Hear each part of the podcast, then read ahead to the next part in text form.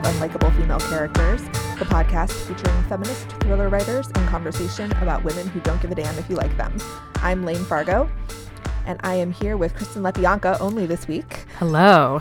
We are going to talk about witches without Wendy. Um, and we will not put a hex on her for not being here. She was busy tonight. no, it's, it's fine. No hard feelings. um, so, what have you been up to since last we spoke? Well, um, one thing that I've been really excited about lately is because this is October and all things scary and ghosty. Um, I have an essay in an anthology that's coming out next year.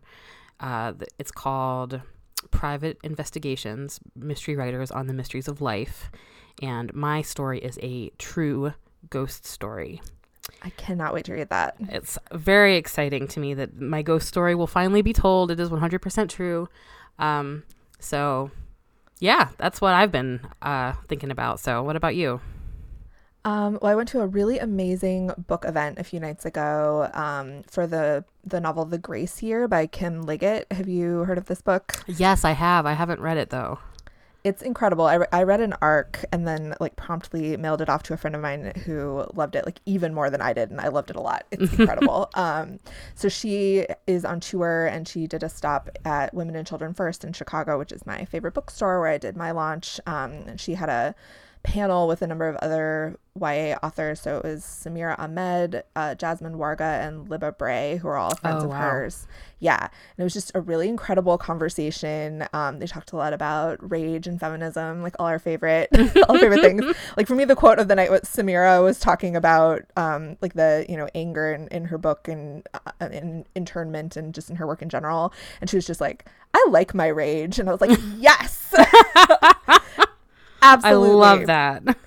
But honestly, the greatest thing about that event was just watching all these women like hype each other up and support each other, um, which is really like the Grace Year is kind of about young women learning to work together instead of competing um nice. by the rules of the patriarchy. So yeah it's a really great book and i think by the time this episode airs it'll probably be a new york times bestseller. I'm just gonna call that right now. You heard it here first people. Well not here first. I like it's so good and it's already being made into a movie by elizabeth oh, banks and wow. yeah it's gonna be wow. it's gonna be huge. But that event was just like incredible and inspiring and so glad i i went Awesome.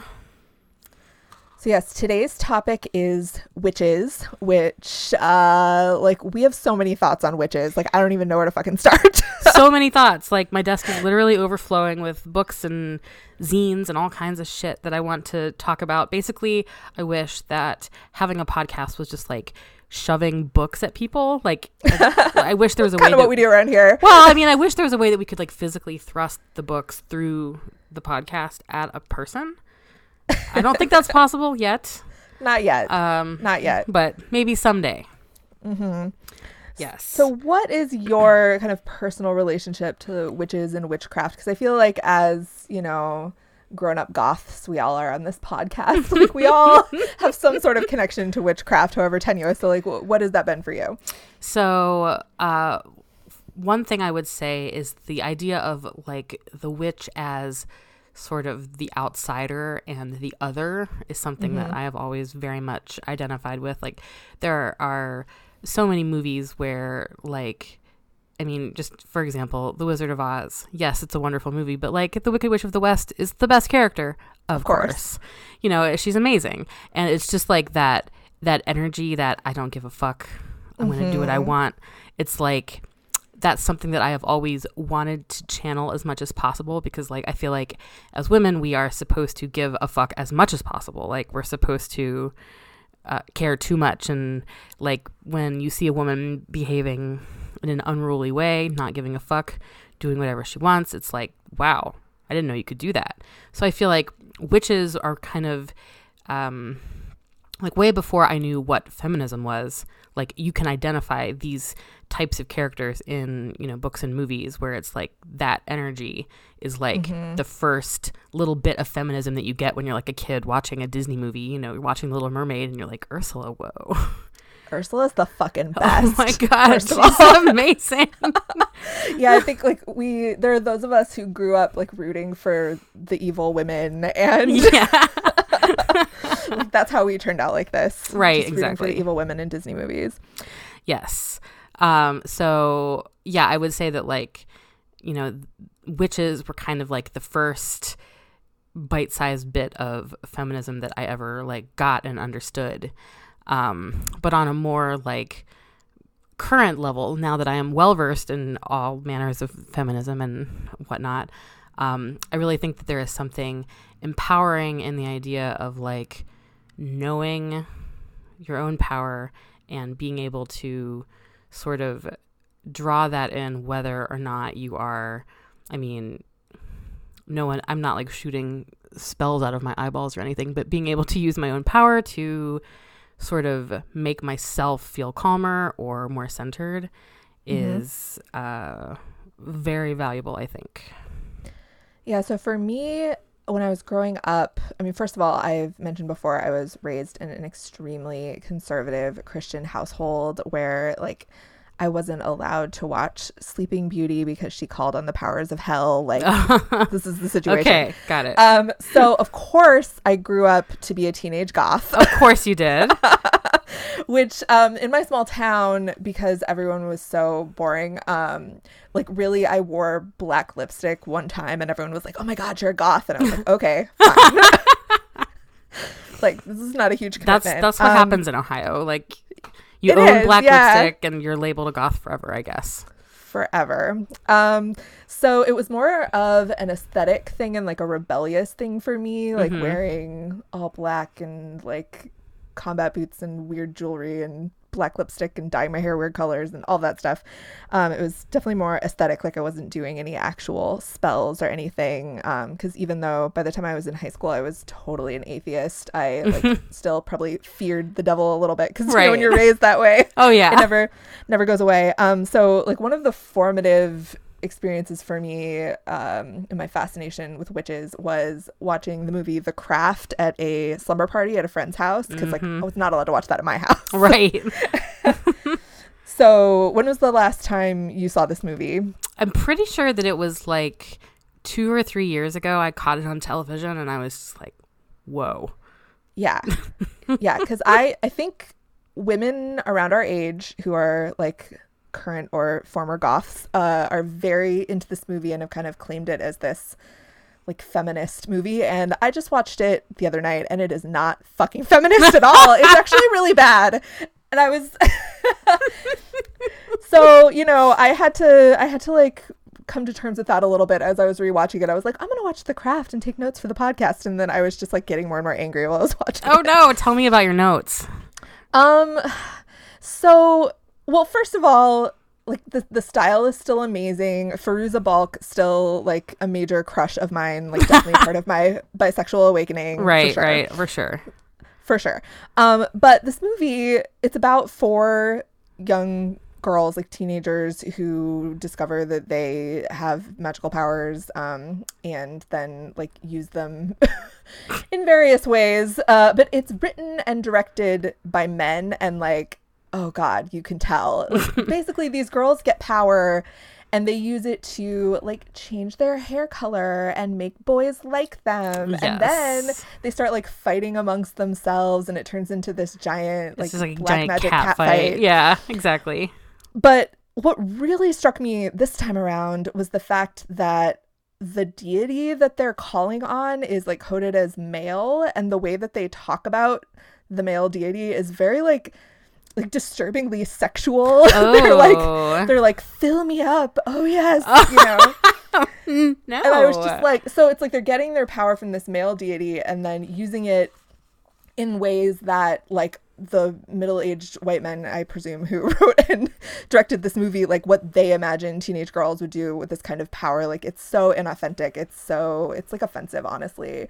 And yeah. the uh, the idea of like gaining this power and using it to like make boys fall in love with you is it's just it's very like I don't know, like the movie shitty boys. Yeah. like imagine having magical powers and wasting them on Skeet Ulrich. Like Right. imagine. Who would do that? I don't know. Who would do that so on like the, confusing. the the resident like sleazy dude of 90s movies? Like why? Just why? Um so disappointing. yes. Um but yeah, so I still like really dig the the aesthetic of that movie, but yeah, it is it it made me think a lot about the things that I claimed as empowering because like there was nothing better available. you know what I mean? Yeah, that's a really good point. Because there really wasn't. Like there is something. There's something groundbreaking, I I guess, about the idea of like, here's this dark movie about Mm-hmm. girls becoming powerful and harnessing their power, but like that seemed new and fresh and cool. But it's Yeah. actually just like a guy's version of what girls would like to buy a ticket for, I guess.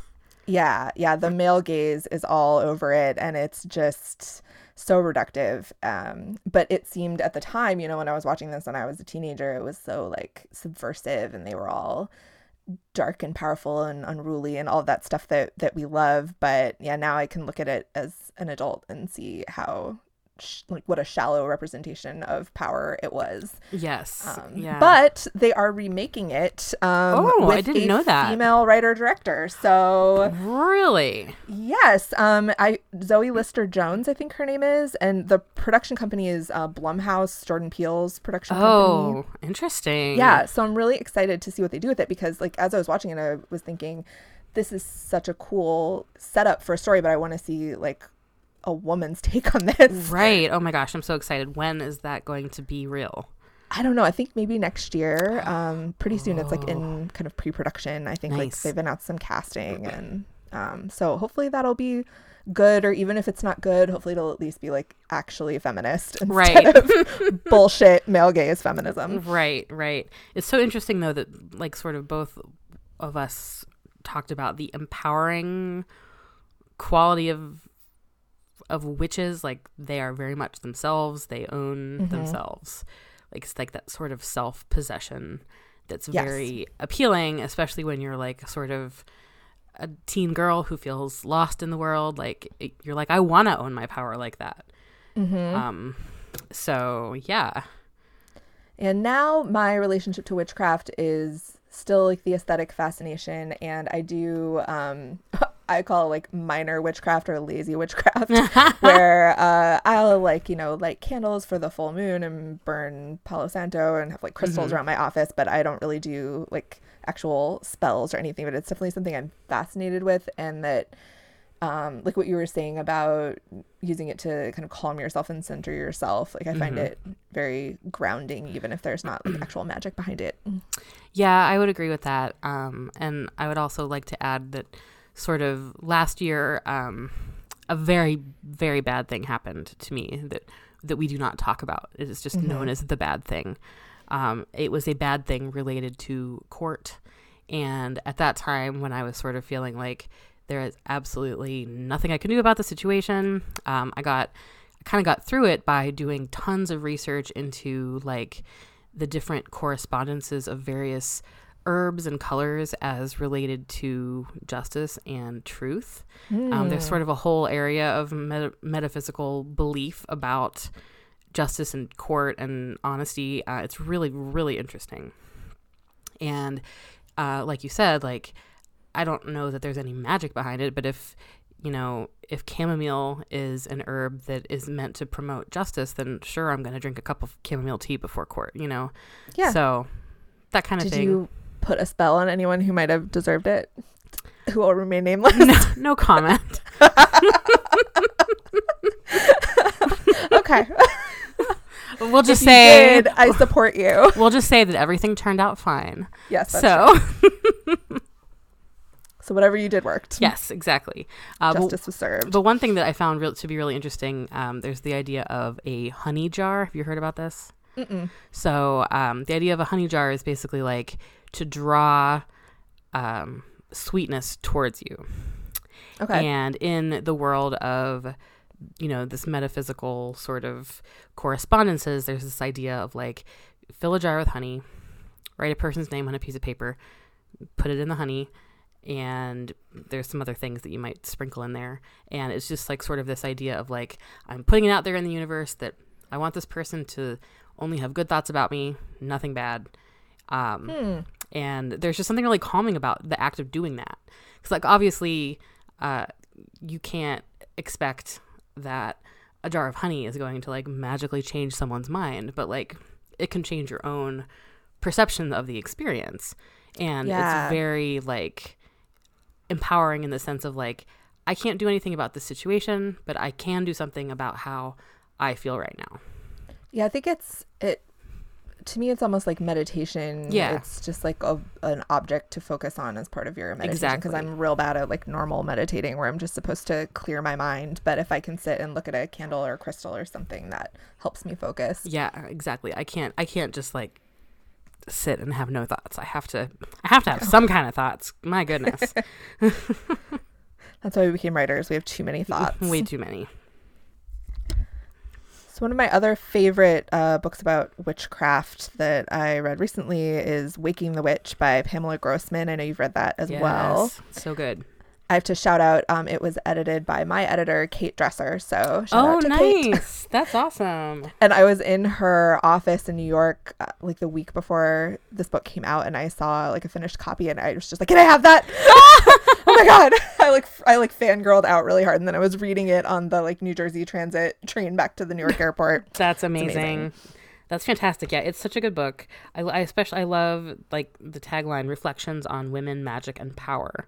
Just Mm-hmm. all of th- what we were just talking about. Um, and it's just this really beautiful collection of essays about those things. Um, so yeah, Yeah, she kind of goes through like, history and popular culture and all these different depictions of witches and witchcraft and how they uh, reveal the anxieties of the times, essentially. Um, and what I love, she says, the witch is the ultimate feminist icon because she is a fully rounded symbol of female oppression and liberation. mm, yes, She talks about the difference between like calling yourself a witch and having someone call you a witch. Very different things. very different Um, things. But yeah, I think that's so interesting because it is like we obviously have claimed it, reclaimed it, whatever, as this positive, empowering thing, but it's also been used throughout history. I mean, women have been executed over this, obviously, Yes, persecuted and all that. And, um, but now, and I, you know, still in parts of the world that happens. Yeah, the like the history is incredibly interesting. I feel like I could read about um like sort of the historical implications of witch hunting or the burning times or whatever you'd like to call it. Um I have this really interesting zine here in front of me from um Jessica Caponegro and Snakehair Press. It's called Witches in Print How the Patriarchy Weaponized the Printing Press to Silence Independent Women. Ooh. And it's really, really interesting because, um, so like all throughout the the history of the world, there have been like people who believed in magic or people who believed in whatever religion to some extent is magic as well. Um, but things kind of went a little crazy in like the 1400s, which interestingly coincided with the invention of the printing press. Um, and there is this book called Hammer of Witches, which is basically like a guide for people to find and kill witches. And this book was um, like only second in popularity to the Bible for multiple centuries. Like this was a book that sat on judges, you know, benches. Like this was like a a document that people used as like evidence of something, and it was all nonsense. It was all complete nonsense. Um, just like the Bible. Anyway, yeah. yes. But, you know, it's estimated like th- the estimates are all over the place, but like historians generally say like 40 to 60,000 people were executed Ugh. for witchcraft and most of them were women. Not all, but most. Um, most were single women or widows or women who are just on the fringes of society in some way like a a, a folk healer or um, a a brew a brewster, an alewife, the whole beer brewing thing. Have you heard about how sort of there's like this school of thought that like women in the Middle Ages who brewed beer, which like everyone had to brew beer because you couldn't drink the water, you'd die. So you had to have it be beer. Um, there's a lot of like anecdotal evidence that these women who were brewsters um, were sort of like the stereotypical witch with the pointy black hat and the black cat. Like these, this this symbolism sort of is attached hmm. also to the women who would brew beer which is really Cauldron interesting and everything. Exactly, and like the pointy black hat was so that like you could see, like you could so you could spot someone at a market to go find them to buy beer from. Like it's one of those things where there's not like it's not in your history books, kids, but like there's a lot of anecdotal evidence about it, which is really interesting. That like midwives and folk healers and women who sort of existed outside of the regular construct of patriarchy in you know the family structure belonging to a husband staying at home being illiterate all of that like these were sorts of women who found themselves being accused of witchcraft and to be accused of witchcraft you didn't have to do anything. You could have just made someone mad. There was a lot going on at this time. I mean the plague was happening. There were wars out the wazoo. Everybody wanted someone to blame and why not blame it on these random women? And it just kind of well, like that hasn't changed. no it really hasn't. Um, so i think that's just really kind of interesting how obviously these types of, of women have always existed but then all of a sudden with the ability to mass produce books everything changed because you can really cover a lot of ground with a book rather than just like you know going about your business trying to kill witches like now here's this book. It was put together by some monks. Like oh my god. it's all like there's there's some theories about um let me find find it in my notes um most witch hunts took place where central religious authority had broken down in border areas where catholics and protestants were fighting um like Oh, in, so they needed like someone else to point the finger at. That's really interesting. because in countries like Spain, Italy, and Russia, where a strong unified church existed, there weren't very many witch trials, which is very interesting. 'Cause we all know that like the Catholic Church of, of that time was shady as hell. So also has not changed. no, that is very true. so many things stand the same throughout history. It's kind of depressing. It is extremely depressing. Um, and there's a pamphlet from the 70s, Witches, Midwives, and Nurses A History of Women Healers by Barbara Ehrenreich and Deirdre English. And a lot of this has sort of been disproven in the 46 years since this came out. But um, one very interesting point that it makes, which is definitely true, um, is that the medieval Catholic Church, like, it kind of elevated sexism to a principle because this Hammer of Witches book, it contained lines like, when a woman thinks alone, she thinks evil. You know, it like literally said things well, like, that's that's true. that is true. okay, fine. It's true. but like, people at that time would Yeah. like internalize that in such a terrifying way. Um, and so like just think about like, you know, some random Germanic town in the 1500s and like poor people, regular peasants cannot afford medical care. So they can probably afford to go to like the crazy lady on the edge of town who can fix up your oozing sore with something from her cabinet, right? Um, and that sort of became part of this problem because that was the only medical care for peasants.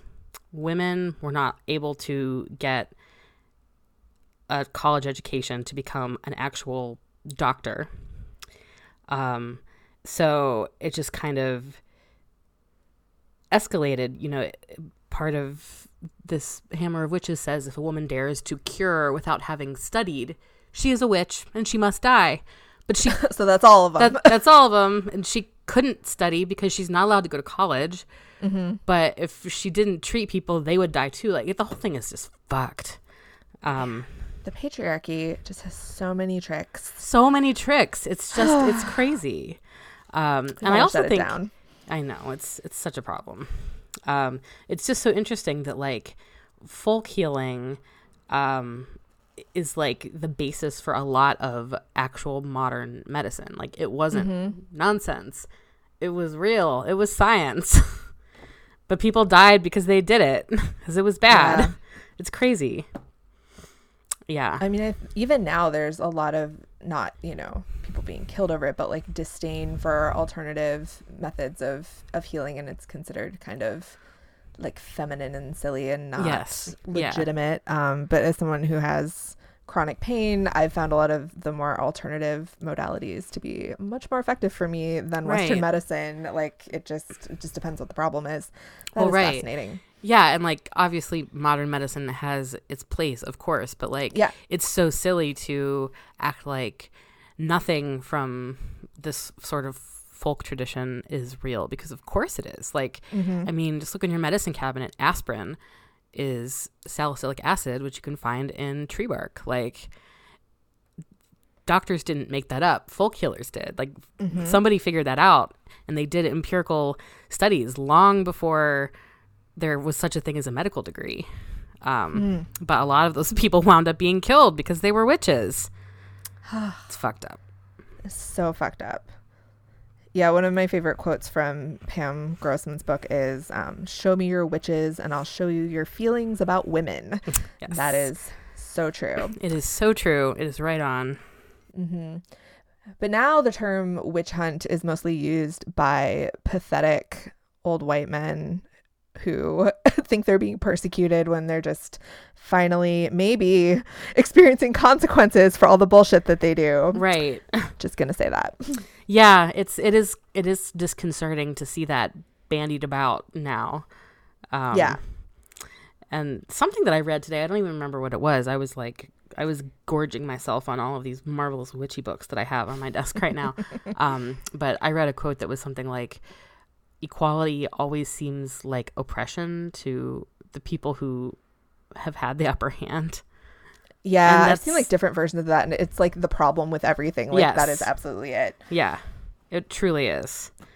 Um, yes, uh, I would like to mention a, a, few other marvelous nonfiction titles that I wish yes, I could please. thrust through the speakers to our listeners. Um, I have an essay collection here called Becoming Dangerous Witchy Femmes, Queer Conjurers, and Magical Rebels. And it's just a lot of interesting um, personal essays about the way people interpret witchcraft, especially through like a social justice lens. I think that like the last few years for women have been, you know, among the rockier of our lifetimes, right? Like mm-hmm. with everything going on. So I think through the idea of like what can what can you do in your community, what can you do in your own headspace, even. Um, so this is really just an exploration of personal power. Um, and there's a line that's in the introduction that I absolutely love. It says, The difference between a witch and the layperson is that a witch already knows they are powerful. The layperson oh. may only suspect. Oh, it's that's so amazing. I know. I got to read that book. I actually yeah. have it on my shelf with many other books that I still need to read, but it has such a cool cover too. It does. It's so good. It's got like this hand with stars, stars in it. It's, it's, it's lovely. Um, so yeah, I highly recommend this. It's got a lot of different voices in here. I really like the queer perspective because um, I think that, especially when you're talking about like sort of old fashioned witchcraft, and this even is true of tarot to some extent. Like, there's a lot of uh, like traditional male and female imagery. Mm-hmm. Um, there's just a lot of the way things are kind of presented. Uh, so it's nice to have the queer perspective. Um, I really like a piece in here by Mey Rude, who's a great trans writer for Autostraddle. Um, yeah, highly recommended. It's just a lovely collection. Um, and I also have been raving and ra- raving about Dead Blondes and Bad Mothers by Sady Doyle. And this book is like it should be required reading for the month of October. t- for our listeners. It's just like everything that we have been saying in all of our episodes for this month is like this book is like a companion piece to it. We talk about horror movies and why um, young women like watching horror movies. And like the answer is basically because like the world is fucking scary. So it feels empowering to like be able to see the person who is evil mm-hmm. as because in regular life you don't know who's evil. Um, and I think that's so true. But the book sort of ends with this lovely conclusion about the woman at the edge of the woods, and it's sort of about how uh, a witch, the idea of a witch, has always been someone who is outside of society, um, at the edges of things, but that means she's free. Like she's at the edge of society and she's free of a lot of the expectations that are put on us. Uh, and I think that's so interesting. Um, I'm going to just read a bit here. This is the primal threat in our earliest stories a woman who, woman who lives on the outskirts of civilization, rejected by her community, a woman who is old, ugly, asexual, a woman who is alternately too beautiful, too sexual, too self possessed, a woman who knows things others don't know and can do things others can't do uh, which I just love. Oh, yeah, that's I got to read that too. I love we haven't really talked about the idea of the like the crone or the hag or, or anything like that as, as it relates to witch witches and witchcraft because that's something that really appeals to me because you know as women we're taught to fear getting older yes. and not being fuckable anymore. Right.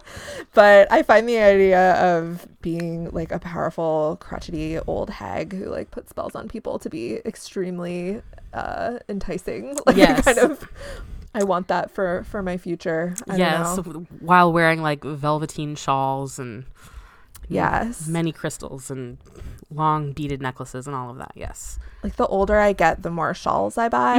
I feel yeah, like I'm starting to transition into this. There's like a this life a direct correlation between age and shawl ownership for sure. yes. I especially like the kind where it like it looks like it's just a shawl, but it actually has like very loose sleeves so that it actually stays on. Oh yeah, because that is the one problem with shawls. Yeah, you gotta like clutch them to you. You do. While you're hexing people. Yes, it can. It can be messy. I got an amazing one. I'm gonna bring to BoucherCon, so get Ooh, psyched. I am excited. it's reversible. what? Yeah. Now that is witchcraft. totally, totally. Yeah. Do you know the poem by Margaret Atwood, Half Hanged Mary? No. Oh, well, okay. I'm not going to read the whole thing. It's like, it's too long. But basically, it is a poem that is about a real person, um, a woman named Mary Webster, who was hanged for witchcraft in Massachusetts in the late 1600s. But despite hanging from a tree overnight, she did not die. Um, she lived and then went on to live for another 14 years. What a badass. Oh I know. She's like my hero. um, it's so this poem is incredible. I highly recommend it. Um, and one of the the lines in the opening stanzas says, "I was hanged for living alone, for having blue eyes and a sunburned skin, tattered skirts, few buttons, a weedy farm in my own name, and a surefire cure for warts. So this is like all of these things that I was just talking about, like mm-hmm. a woman who owned property or could heal people, very threatening. Um, so she was hanged for like nonsense reasons. And this poem is basically like her thoughts as she is hanging there. It's incredibly oh. chilling. And towards the end, there's this line that like it just gives me chills every time I read it. It says, "Before I was not a witch, but now I am one. And I just think that's so real because it's like we like take what is done to us and sort of use it as fuel for what comes next, if that makes sense. Mm-hmm. And so it's really just like, you know, I wasn't what you said I was but like fuck now I am. Like Yeah, I've seen that line before on like tote bags and shit, but I didn't know where it came from. Yeah, I know I th- well I think we both share an obsession with witchcraft. Um uh, Oh. She yes, has she is, has yes. a poster with that on it. Um that is probably at least one of the places that I Yes. thought I fucking love her. Yes. If no one, if people are not familiar with Witchcraft, this incredible uh, designer, she has all of these like stickers and T-shirts and posters. I mean, they're just gorgeous. I have one of her. I think we both do her nasty woman Yes. sticker on our laptops. yes. yeah, she yeah, I I'm, I'm so obsessed with her work. Um She's from Chicago, so you know, shout out. Yeah, that's awesome. Everyone should go buy her prints. Um, so speaking of Chicago, if you are in the Chicagoland area, I am going to be at the library in Libertyville on October 21st with a, a, a discussion panel with a few other mystery writers, including Mary Kubica, which should be really fun. That will be at um, 7 p.m. on October 21st. It's a Monday. I did not know that. And where the fuck is Libertyville? So, Libertyville. Funny that you ask. Libertyville is in Cook County, but it is Oh. fucking far away. The library is called the Cook County Library, and so when I agreed to do this, well, not when I agreed, but when I was invited to do this event, I assumed that it was just like a suburb of Chicago. That is Yeah. wrong. It is like more than an hour to the north, but somehow still in Cook County. It's very mysterious. Um, Interesting. yeah, I actually wound up changing my travel plans and decided to just drive because it's would be so difficult to get myself from the airport to Libertyville. Like it was just such a thing. I was like, I can't. I'm just gonna drive. Yeah, whenever I go to Ohio to visit my mom, um, I am on the train in Chicago longer than I am on the plane, yeah, and that's just going like from a place in the, in Chicago to one of the airports. It's yeah, yeah. It's a it's insane. It's totally crazy. So, yeah, awesome. Yeah. Okay. Well, so this is the second of our three Halloween episodes because we fucking love Halloween around here. We do. Um, and our final spooky episode will be in two weeks, um, featuring the poet Amanda Lovelace. We had a great conversation with her. We actually already recorded that one, so I feel like I'm speaking from the future or something. but it's a great conversation. She's an actual witch and talks about tarot and her poetry and all this incredible stuff. So keep an eye out for that.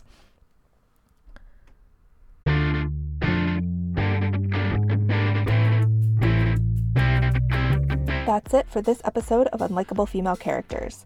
Don't forget to subscribe, and you can also follow us on Twitter at UnlikableFCPod for updates, book recommendations, and angry feminist rants. Our website is unlikablefemalecharacters.com, and we're also on Instagram at unlikablefemalecharacters. Thanks for listening.